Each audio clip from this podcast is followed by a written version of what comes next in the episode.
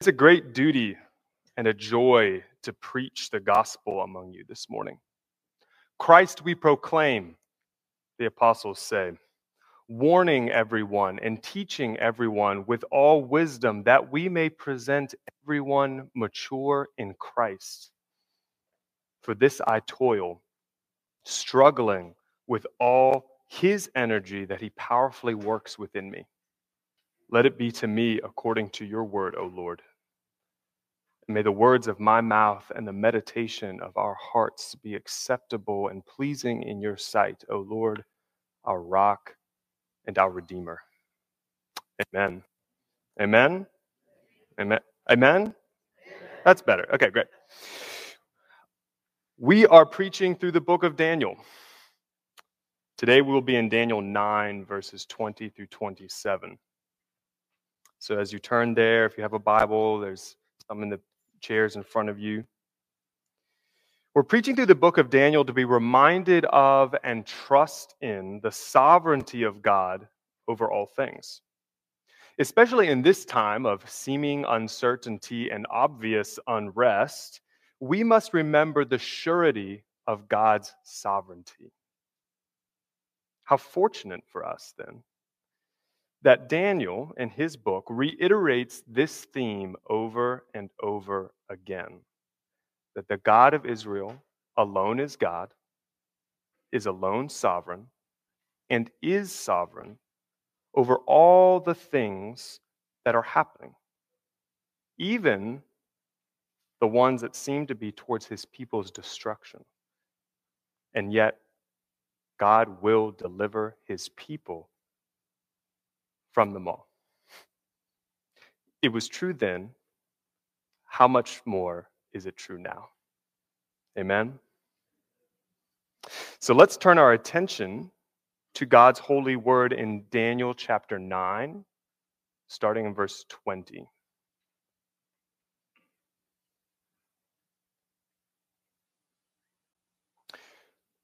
While I was speaking and praying, confessing my sin and the sin of my people Israel, and presenting my plea before God the Lord for the holy hill of my God.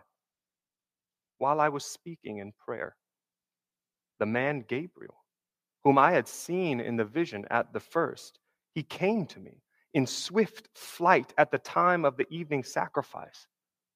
He made me to understand, speaking with me and saying, O Daniel, I have now come out to you to give insight and understanding. At the beginning of your pleas for mercy, a word went out, and I have come to tell it to you.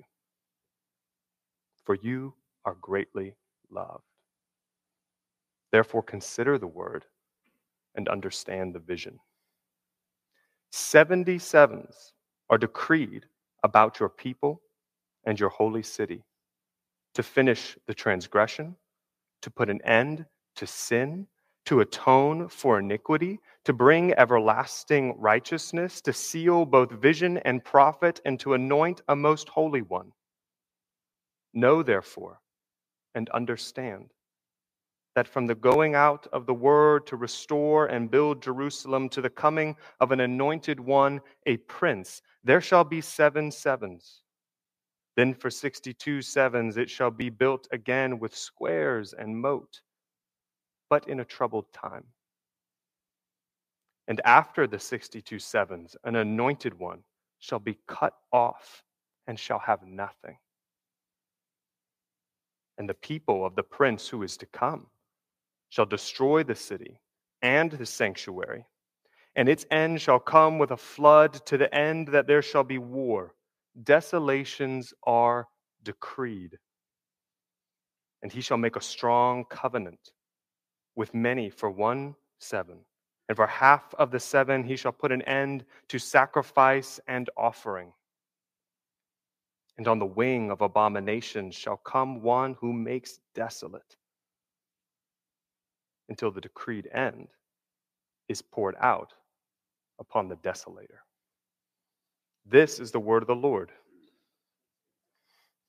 It is absolutely true, and it is given to us in love.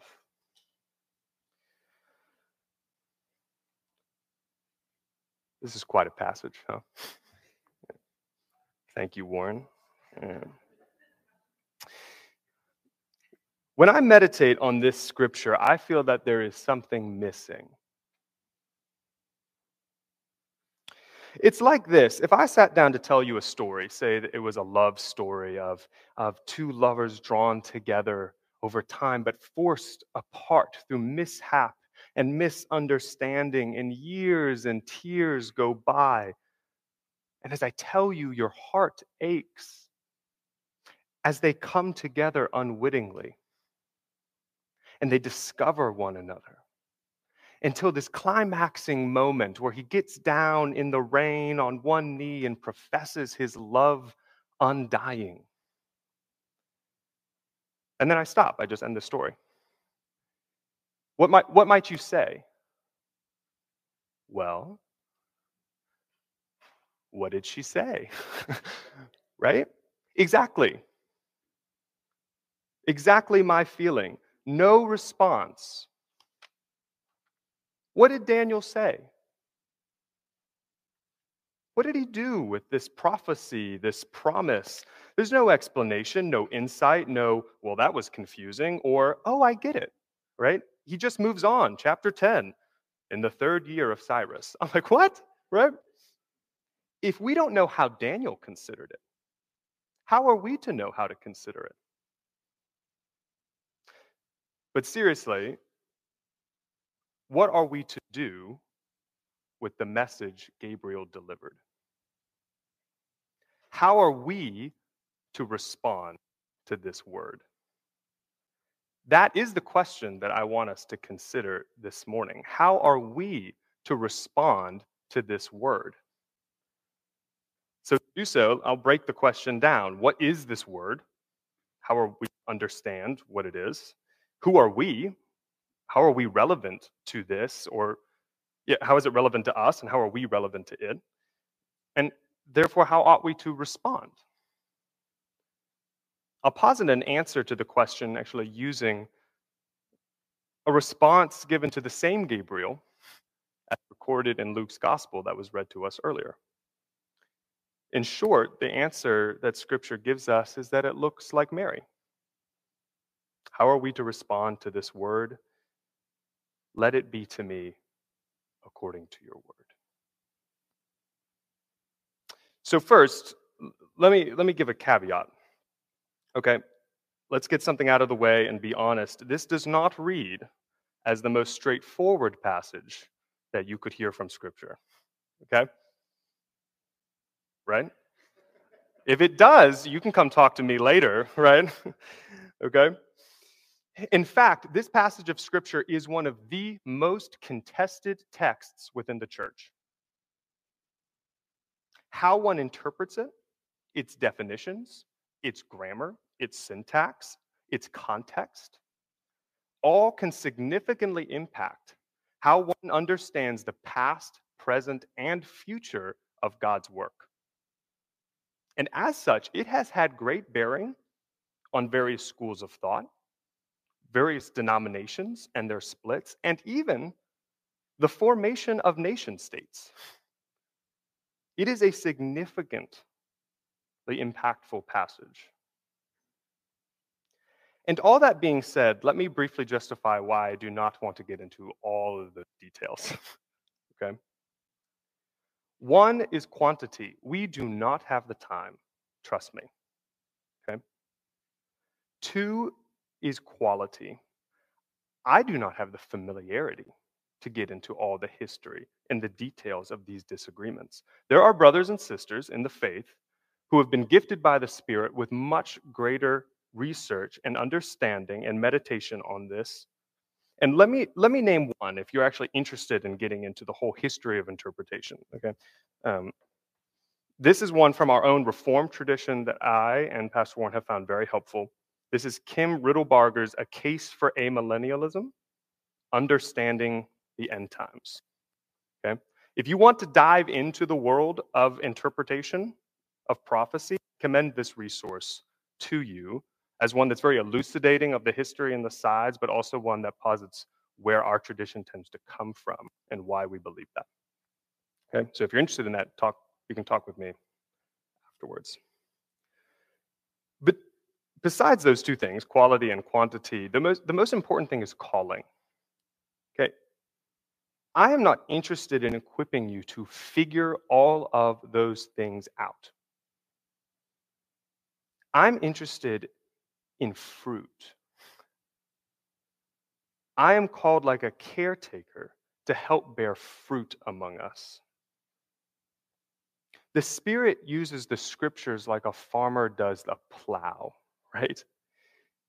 He tills up the furrows in just the way that he wants so that he may plant the seed, so that it may grow, so that it may bear fruit.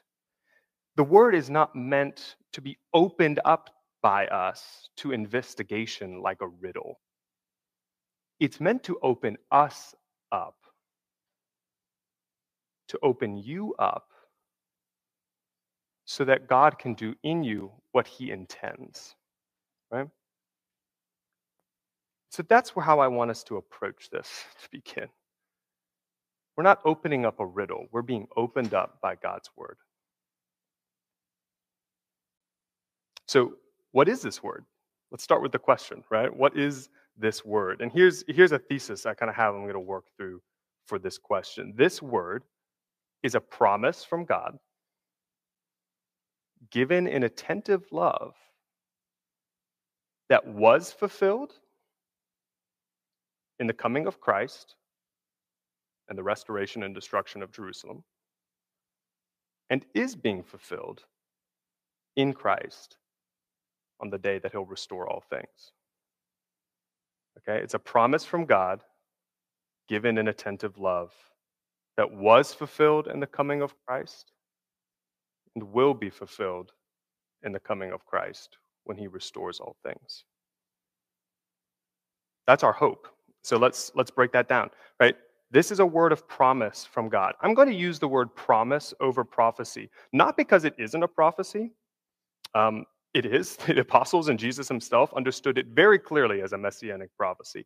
But because prophecy in our time is loaded with a lot of baggage of being ominous and foreboding and downright strange, on top of all the conspiratorial argumentation that tends to come with it. Okay? So while this passage is meant to be upsetting to our perceptions, right? God's intention is hope. You know, if my if my kids really have a hard week, so I plan like a surprise trip for them, right? And I start dropping hints about we're going to do something. Okay? I'm making promises so that they can spend their time not stopping and trying to figure out exactly what I'm talking about, but so that they can be encouraged, that they can move forward until the time is fulfilled with what I'm doing. Similarly with God, right? I, we're not looking for anxiety or apathy. He's looking for adoration and anticipation in the meantime. The important thing isn't what's hidden, but what's happening and the hope that we have to see it fulfilled. And I think that's best communicated with promise. So it's a promise. These things are decreed. God has made it. It's a promise. It's a promise from God given in attentive love. And this matters, okay? This is something I was meditating on this. I don't think I, I think the Spirit really opened up on this. God's promise here is literally an answer to prayer, right? Did you see that in verse 23? Gabriel said to Daniel, At the beginning of your pleas for mercy, a word went out, and I have come to tell it to you, for you are greatly loved. To emphasize this, I, I want to share with you one of my favorite quotes, scenes from a movie which I don't usually quote movies, but this is a great one. Has anyone seen the movie Ladybird? Ooh, okay. Well, all right. Well, in this movie, okay, a teenage girl has a tenuous relationship with herself, with her mother, with Sacramento in California, where she lives, okay? And she just longs to get out, to get out of the tension of this place, right? And she's sitting in her college counselor's office. Some of you are going to know this as college counselors and teenagers, right? You're sitting there looking over her college applications, which are far in the East Coast to try to get away, okay? And the nun who is her college counselor is reading her essay and puts it down and says, You clearly love Sacramento. And Ladybird, as she goes by, and it shoots this indignant glance at her side and says, I do. The whole premise of the movie, this far, is that she does not love Sacramento, right? And the nun says, You write about it so affectionately and with such care. She says, I was just describing it. The nun says, Well, it sounds like love. She says, I guess I just pay attention. And the nun says, well, maybe those can be the same thing love and attention. Can you picture the Lord God Almighty, maker of heaven and earth, who has the whole universe in his hand, paying attention to you? He pays attention to his people when they pray. Why? Because he loves them. Because he loves us, he pays attention. This word is not some abstract cryptic message by a nebulous deity. It is an intentionally, attentively given message to one that God loves. And so, whatever we may make of prophecies and interpretations, I want you to remember this for this passage. It was a word that God gave because he loved Daniel. It is a word of promise given in attentive love that was fulfilled in the coming of Christ and the restoration and destruction of Jerusalem. Right? So let me let me get into this just a bit here. Let's take that latter part. Daniel's prayer was for the end of exile and the restoration of Jerusalem, which was promised. The time, this had a time and space fulfillment already, okay? Here's what we know historically about the end of exile we know it from the beginning of the book of Ezra. This is the beginning. This is how Ezra opens his book. In the first year of Cyrus, king of Persia, the word of the Lord by the mouth of Jeremiah, this is what Daniel was praying about. The word of the Lord by the mouth of Jeremiah might be fulfilled, that the Lord stirred up the spirit of Cyrus, king of Persia, so that he made a proclamation throughout all his kingdom and put in writing, Thus says Cyrus, the Lord, the God of heaven, has given me all the kingdoms of the earth, and he has charged me to build him a house in Jerusalem, which is in Judah. This we know well from other sources is 538 BCE. Over the next centuries, the Judeans, or the people we call come to know as Jews, rebuilt Jerusalem and God's temple. But it was a troubled time. Judah was subjugated continuously by foreign rule Persians, Greeks, Romans, up until the utter destruction of the city and the temple by the Roman legions of General Titus in 70 AD, just as was decreed in verse 26. If you go to Jerusalem today, you can see the Temple Mount, the remaining wall of what was destroyed. But the word was fulfilled not just in the restoration and destruction of Jerusalem in time and space, but in the coming of the anointed one between those events? A Messiah, the Christ, the anointed one. That's what Christ and Messiah mean. If you ever wondered what the Messiah is Hebrew, Christ is Greek for anointed one.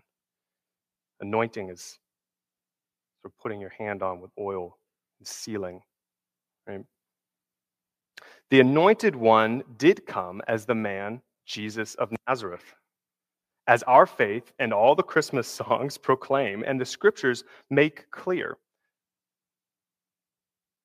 What the wise men from the east ask when they came to Jerusalem seeking? In Matthew 2 2, they say, Where is he who was born king of the Jews?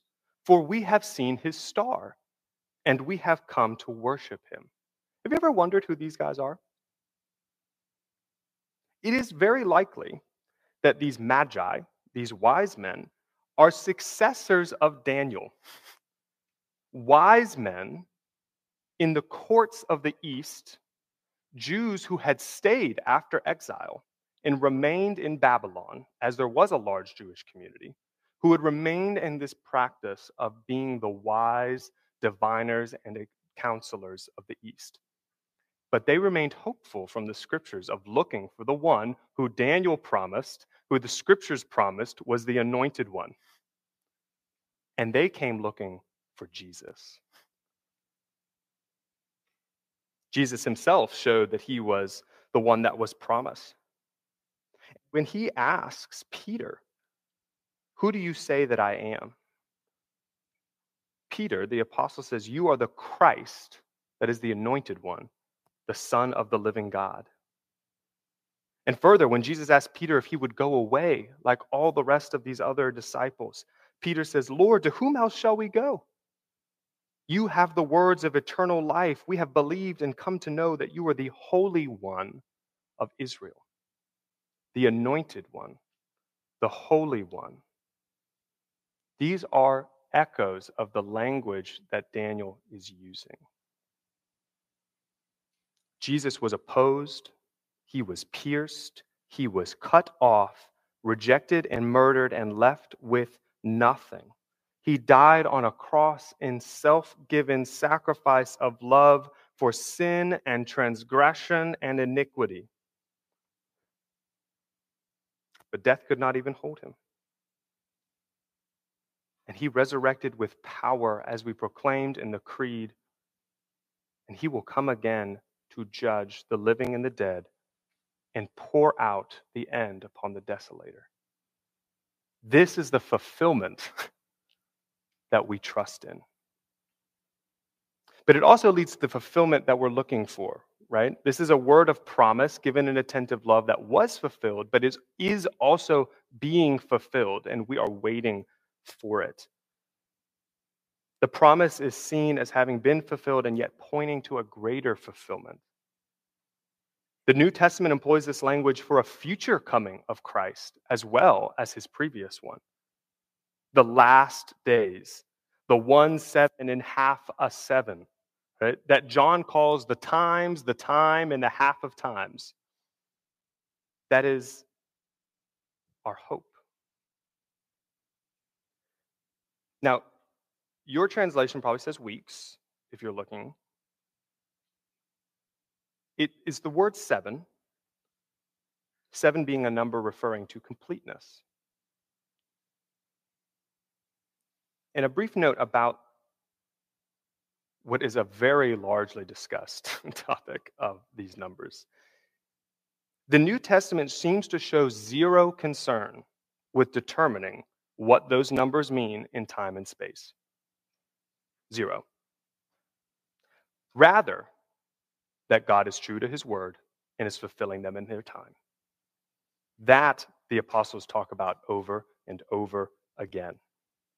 This is why the scripture can both have Jesus looking as before he goes to his death, pointing forward towards the abomination of desolation that is to come. You read that at the end of Matthew and the end of Mark, right? His reference to the temple being thrown down but also looking forward to the time that he's coming again. It was fulfilled in Rome in its destruction, but the language is taken to apply to when Jesus returns in the revelation given to John, when the desolator, that is Satan, and sin and death and wickedness, will itself be destroyed in its own hell, and heavenly Jerusalem comes down. This is the language that the apostles can appropriate, right? The heavenly Jerusalem comes down like a bride adorned for her husband. That's what they're looking for. And so, according to God speaking through his word, the promise has been fulfilled in Christ and will be fulfilled by Christ when he comes. And prophecy is like that sometimes. Some people describe it as like a telescope where you see something, but it's in reality way farther away. Or when you climb a mountain and you think you're just about at the peak and you realize that actually there's like 10 more peaks in between when, where you're trying to get, right? Christ is calling us to live in what we know as the already and the not yet. The already and the not yet. The already that Christ has inaugurated has begun, and the not yet that we are waiting for. We live in the in between. In the in between. And so, to some, this word is a word of promise given in attentive love by God that was fulfilled in Christ and the restoration and destruction of Jerusalem and will be fulfilled by Christ when he restores all things. And we live in the in between. And so that matters then as we move on in this question how are we to respond to this word? In other words, how are we relevant to it? Who are we? I mean, there's a lot we could say about our demographic makeup. Um, while that's not irrelevant, that's not really what I mean. I want to focus on some things from this text to help us understand ourselves in relation to it. So here's, here's my thesis in this next part. We are sinners living in the in between of the already and the not yet, called to be counted among the many with whom Christ makes his strong covenant of love. We are sinners living in the in between of the already and the not yet, called to be counted among the many with whom God makes his strong covenant of love. So, the first relevance we are sinners. God promises to end transgression, sin, iniquity, and desolations. Well, we humans live in a state of sin and misery as our catechism puts it sin, guilt, loss of innocence, corruption, and all the wrong that we do from it, misery, shame, alienation from God and from one another, wrath, curse, death, hell, and all the wrong that we suffer. Hurt people hurt people, basically. And we live in a cycle of hurt. You don't really need the catechism to tell you that, do you? You experience it. You've been hurt emotionally, physically, sexually, mentally, with hands and words. You've hurt others by the same. You live with the consequences of other people's hurt in your families and in your neighborhoods and in your cities. And you act out in the same manners and wonder how you would escape. Do we know this? Do you see it in your neighbors, in your siblings? If you don't know it, I can guarantee your neighbors do. We are corrupted by sin, sinning and being sinned against, and we long for an end to it. For justice, righteousness, wholeness, peace. The silent voices of your hearts that you may or may not be in touch with cry out for it. People in the streets cry out for it. And we're meant to. The image of God in us that's God speaking through us. We are sinners, whether we believe it or not, feel it or not, but so it is relevant when God makes a promise to end sin. Right? But the second relevance, we are sinners living in the in between of this already and this not yet. In other words, we're alive today, okay? Like right now. Well, so what do we do with this? So what? Well, God has promised an anointed one who died and rose again to usher in a new age of salvation. And the old one is gone. He did those things in a promise of something greater. So to trust God, what he has done, necessitates trusting God with what he will do. But please hear this, okay? The truth of the time, this in between time in which we live, does not depend on your belief or your faith or your religion or lack thereof. Okay? That Christ says he's returning to desolate and make an end to desolation is his claim, not yours. He's either wrong or he's right. It's either true or it's false. He's coming or he's not. Whether we believe it or look for it or not, I tell my kids all the time to look both ways when they cross the street, right? Not so they can make a car come or not. Whether they are looking does not make the car come. It's because the car may be coming regardless of whether they are looking. Whether they look will impact how that encounter goes. Do you get what I'm saying?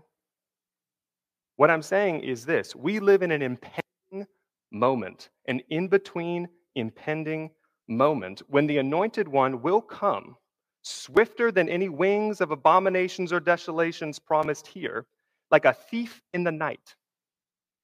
Jesus says, in order to put an end to sin and iniquity and transgression, to reveal and judgment and throw it all into eternal fire, he must come to judge. That is what we proclaim as good news. It's good news that it's impending and coming. And if that doesn't sound like good news to you, I get that. But please consider then the ones for whom it is good news the victim, the sufferer, the abused, the oppressed, the sinned against, for whom it is certainly salvation that God comes swiftly to destroy their afflictor.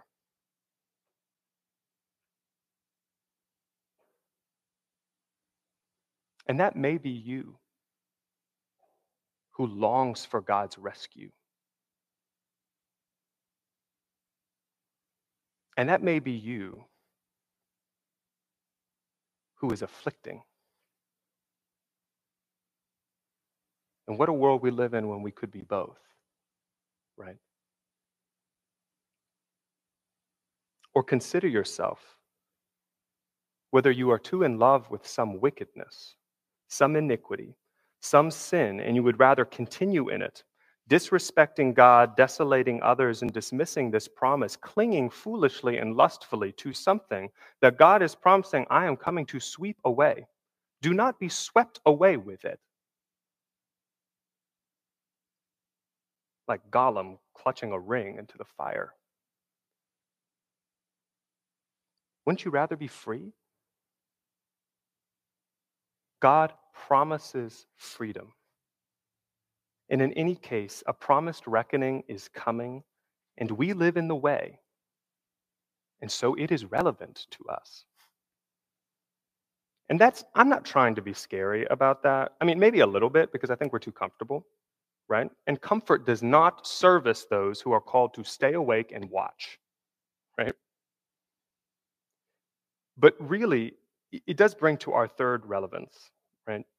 We're sinners who live in the in between of the already and the not yet, called to be counted among the many with whom Christ makes a strong covenant of love. I referenced the catechism earlier, right, about our fallen human condition. Do you know what the next question is in the shorter catechism? Did God leave all mankind to perish in an estate of sin and misery? The very short answer is no. But they say this God, having out of his mere good pleasure from all eternity elected some to everlasting life, did enter into a covenant with them, of grace to deliver them out of an estate of sin and misery and to bring them into an estate of salvation by a redeemer. Y'all, does this not beautifully capture God's promise? The redeemer is someone who is willing and able to buy back, to reclaim what was lost and restore its value.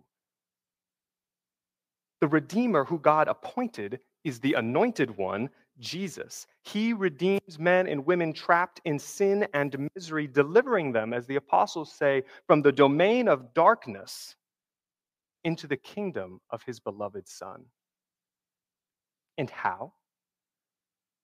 By making a new covenant with them, cutting it, the Hebrew says, in his own flesh. A strong covenant. Do you know what a covenant is? I just officiated a couple weddings, so this is in my mind, right? A covenant is an enacted promise, a promise of union. I mean, think about a marriage. A covenant of marriage is a new union sealed in a promise, grown and worked out in a promise. Christ unites sinners to himself by entering into our misery taking onto himself our guilt and our shame, reconciling us corporally in himself, and uniting us strongly in his embrace, giving us his eternal righteousness. We're sealed in him. Like I'm even doing this, right? Like sealed in him because he loves us that merely is not flippant. It's, it's out of pleasure because he loves us. And that's really what elect means. It means beloved, elected, chose because he loved us, loved some into everlasting life. And that love we see on the cross. For no greater love does one know than that man lay down his life for his friends. Your friend is your rescuer.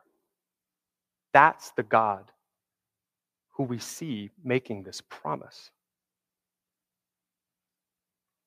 That's who Christ is and his strong covenant of love. But who are you? You, I, we are some of the many. Many is a nebulous, limitless, kind of undefined and unconstrained term, right? Did you notice that term here?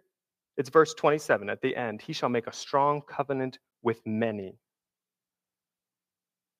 It is those who know, those who don't, those who care, those who don't, those who grew up on the right fa- side of the tracks and the right family, and those who didn't. It's those who are near and those who are far, those who are taken in, cast down, beaten up, who have fooled around and run amuck, who have hit rock bottom and backed into a corner, who can't straighten up, straighten out, fly right.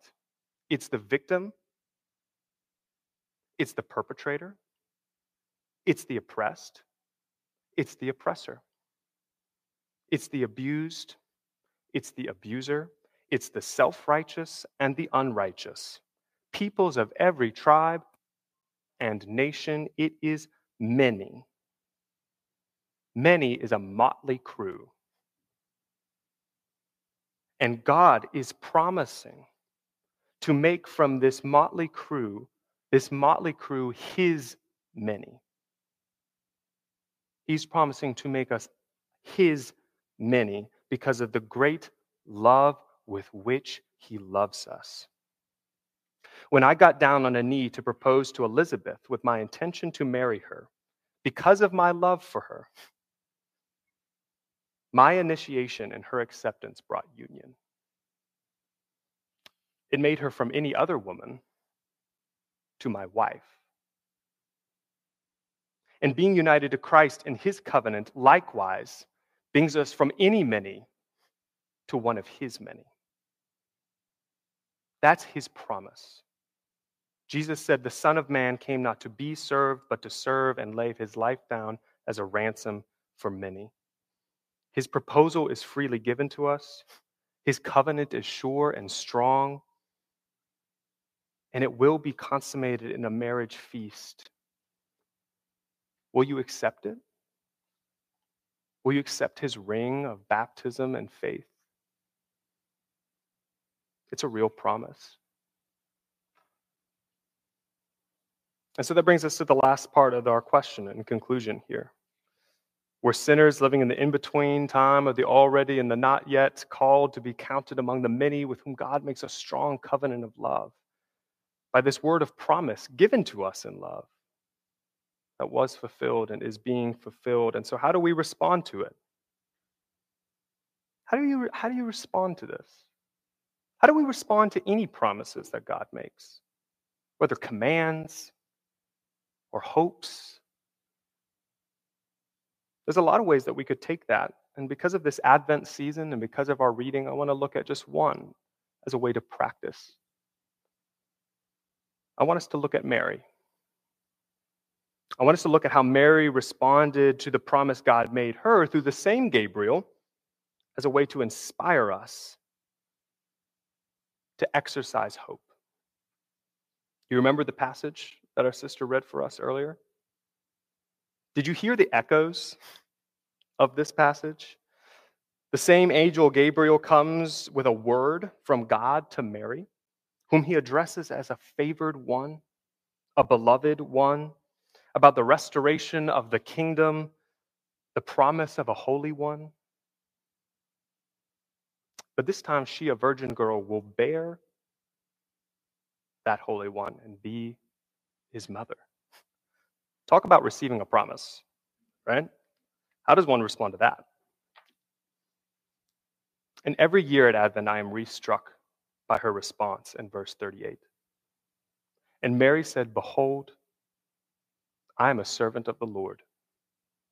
Let it be to me according to your word. What grace God must have filled her with to bring forth such a response. Amid what was surely a terrifying and confusing moment,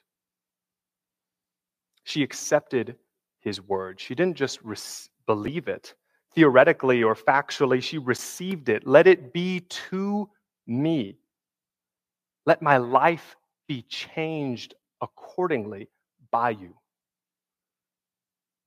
Indeed, she receives it very literally as the word becomes flesh in her womb. And that's a very unique incarnation of the word of God, utterly unique.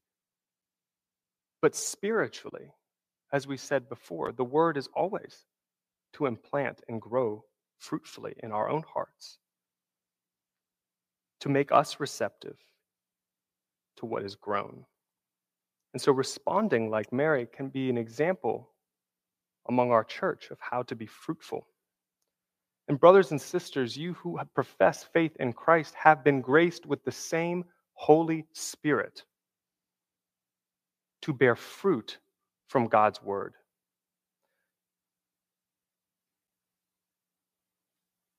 This Advent season is one where we wait upon God's promises.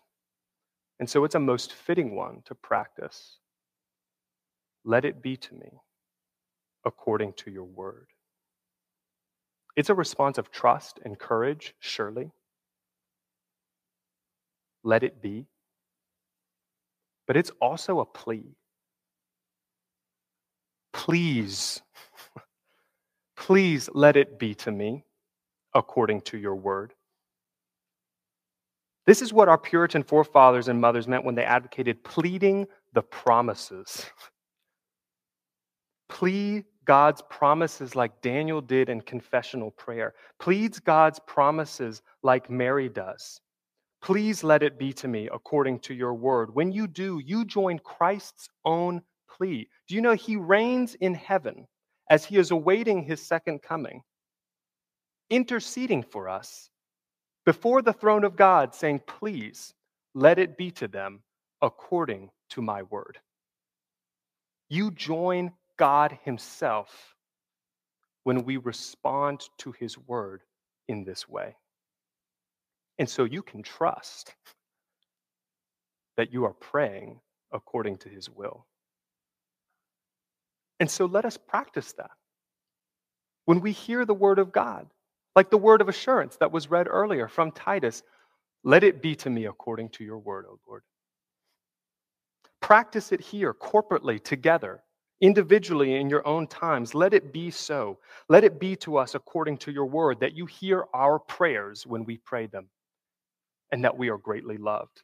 Let it be to us according to your word that you would finish transgression, that we would be finished of our transgression, of transgression against us. Let it be to us according to our, your word that you would reconcile us and atone for our iniquity. Let it be to us according to your word that you would bring us an everlasting righteousness and we would escape the cycles of sin and death, that we would know and trust and proclaim and stand in it.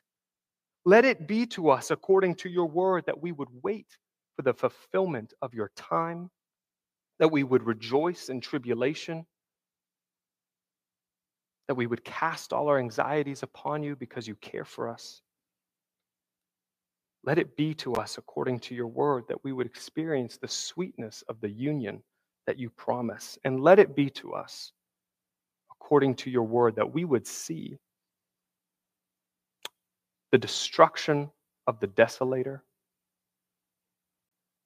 and your peace and your heavenly Jerusalem restored. That's how we respond to the word. That's how we respond to God's promises. We plead them. Let it be to us according to your word. Come, Lord Jesus. Amen.